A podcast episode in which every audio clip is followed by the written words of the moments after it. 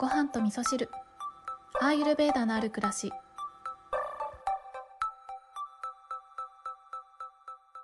何をするにも楽しみながらやっていきたいですね。こんにちは、えー今日はお便りをご紹介しながら、うん、ゆるっとお話をしていこうかなと思います。えー今はね土曜日の夜に収録をしているんですけれども今日はメンテナンスデーとしてね、えー本当は朝もねちゃんと起きた方がいいんですけれども今日はもうねこの日頃の寝不足がずっと続いていたっていうこともあったのでもう自分に、えー 正直に寝たいだけ寝ろっていう感じで、えー、だらだらだらだらと寝ていたんですけれどもあのー眠くて寝っ転がっているのか体がだるくて起きられなくて、えー寝っ転がっているのかってまたちょっとね別だと思うんですけど私の場合ね今日は寝れるだけ寝てやれって思ったんですけど結局目が覚めたのはいつもと同じぐらいの時間でだけどなんかもう体がだるくて起きるの嫌だなって感じだったのでゴロゴロしながらベッドの中でストレッチをしたりとか、まあ、そんな感じでね朝のお散歩にも行かずにゴロゴロしておりましたね。で、えー、と11時からマッサージを予約してたのであの近所にねすごく大好きなマッサージ屋さんがあるんですけれどもそこは特に指名とかししないで行くんですけどあの割とどなたにやっていただいてもすごく気持ちがいいなと思っていてで特にアイルベーダの施術とかマッサージとかではないんですけれども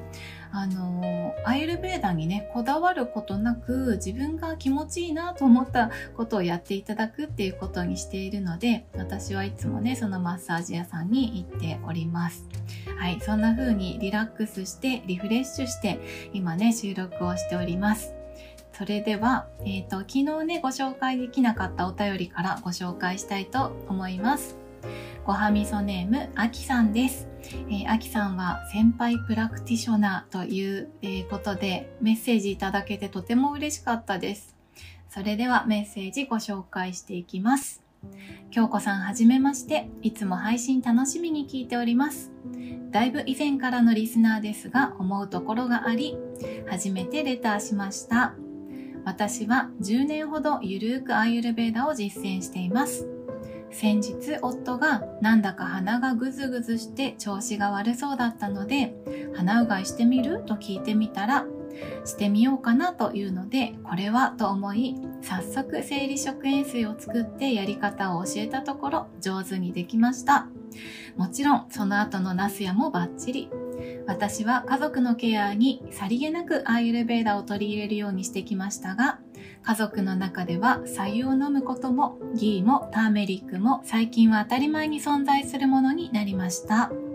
特に息子は7歳ですがパパはピッタだねなんて会話が普通に出てきますしお風呂で白ダーラごっこなんかをやってます。笑いすごいですね。どうやってやるんだろう。気持ちよさそう。あれですかね。洗面器で、えーおでこのところにこうシャーってお湯流すんですかね。なんか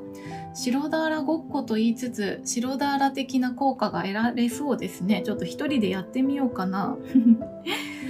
昔は頭でっかちにアイルベーダ生活をしていた私でしたが今はだいぶ力も抜けてコツコツと続けている私のことを見てきた夫が今回すんなり鼻うがいを試してくれてしかもすっきり気持ちよかったと言ってくれて私は両手広げて万歳したいくらい嬉しかったのです。この番組をお聞きの方でなかなか鼻うがいに挑戦できないという方がいらっしゃるようですがあまり深く考えずにやってみたらいかがでしょうか。ちなみに私は初めて鼻うがいをした時は家にあった大きめのティーポットでやってみました。笑い。でも全然問題なかったです。自分の鼻ですもん。私が適当すぎるかもしれませんがキッチンに置いておけるしいいですよ。あまり構えずに歯磨きをするようにまずやってみたらいいと思いますよ。長々と失礼しました。何が言いたかったかというと皆様アイルベーダに興味をお持ちならそれはそれでとてもラッキーですよね。いろんなセルフケアで快適に過ごす知恵をいただけるのですから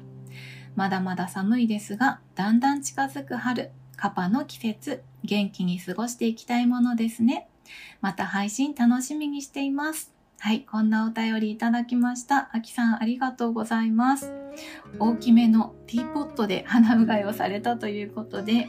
ナイスアイデアですね。私がバイブルにしているインドの生命科学アユルベーダの本の中にもね、あの、急須やティーポットでもいいですよっていうようなことが書いてありましたけれども、私はなんかこの形から入るタイプなので、あの鼻うがい用のネティーポットをねまずあの買っちゃったんですけれどもでもちょっと試しにやってみようかなっていう方は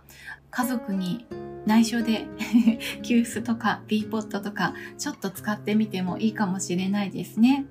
あの、アキさんのお便りを読んでてね、本当に自然な形で日常にアイユルベーダを取り入れてらっしゃるところが素敵だなって思いながら読んでいたし私もそんな風にゆるくアーユルベーダーを取り入れた暮らしというのをね一生続けていたいなっていうふうにね思いました。ご家族の中でもねアイルベーダーがあることが普通になっているっていうのもすごくいいですよね、うん、私がねこのポッドキャストをやっていてまあ、いろんなこういったお便りをいただいたりとかあのお声をいただいたりとかする中でうん、アイルベーダに対してのハードルが下がりましたっていう声をよくいただくんですけれども本当にねそれでいいと思うんですよね。なんかこうアイルベーダっていうちょっと何て言うんですかねちょっと素敵な不可思議な言葉で言われるとなんとなく自分とはね関係のないような感じがしてしまうような方ってすごく多いと思うんですけどでもなんかね白湯を飲むとか、えーと、ターメリックとかねそういったスパイスも実は日本の中でも昔からね使われていたりする場面もあったりするので特別なものじゃなくて本当にあの暮らしに溶け込んでいくような知恵がたくさんあると思うしあのアイルベーダの古典書に関してはねもともとが、まあ、インドとかスリランカとかそっちの方なので、えー、そちらベースで書いてあることが多かったりもするのでそのまんま取り入れられないこともあったりはするんですけれどもやっぱりあのアイルベーダが伝えてくれてる知恵というものを、まあ、根本的なね理解というものを深めていけば私たちの暮らしの中で使えることってたくさんあったりするしアキさんみたいな感じであのちょっと自分でアレンジしてねいろいろやってみるっていうことも楽しめたりすると思うんですよね。そのお風呂でやってる白俵ごっこにしてももしかしたら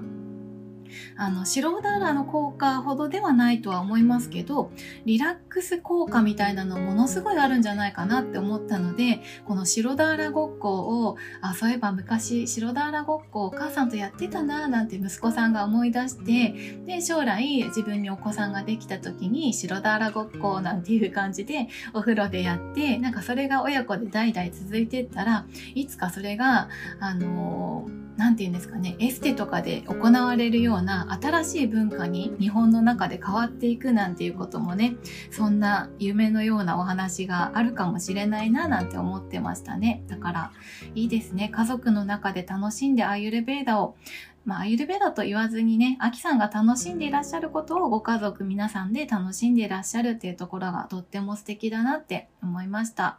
りがとうございます。あとは、あの、先ほども冒頭に言いましたけどね、アユルベーダのプラクティショナーの先輩であるアキさんがね、この番組を聞いてくださってるということもね、とても嬉しく思いました。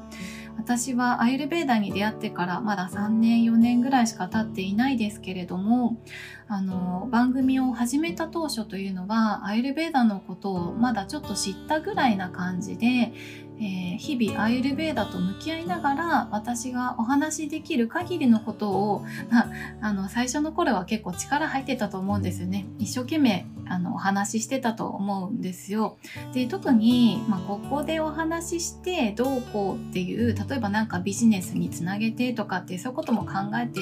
いなかったですけどなんか私の口からアユルベーダのことに関してねお話できたらいいなっていうもやっとしたそんな気持ちでずっとお話ししてきたっていうこととあとはもう学びながら、えー、学びを深めながら知識を深めながら理解を深めながらお話ししてきたっていうことがあるので、うん、先輩方から見たら、うん、まだまだだなって思うことたくさんあると思うし、うん、そういう考え方もあるんだなとかねいろんなこう思うところがありながら聞いてくださっている、うん、なんかこう見守ってくださってるのかななんていうふうにも思ったのでとてもとても嬉しく思いました。あの今後ともアユルベーダを一緒にこうゆるくね取り入れていく楽しんでいけるようなそんなつながりとしてね、えー、ご一緒いただけたらとても嬉しいなと思っております。あきさんお便りありがとうございました。はい、えー、今日はね、お便り他にもご紹介しようと思ってたんですけど、またちょっと時間がいっぱいいっぱいになってしまったので、今日はこの辺りで終わりにしようかなと思っております。えー、白ダーラごっこね、ぜひ、あの、皆さんももしやってみたらご感想お待ちしております。はい、それでは皆さん、今日も良い一日をお過ごしください。今日も聞いていただきましてありがとうございます。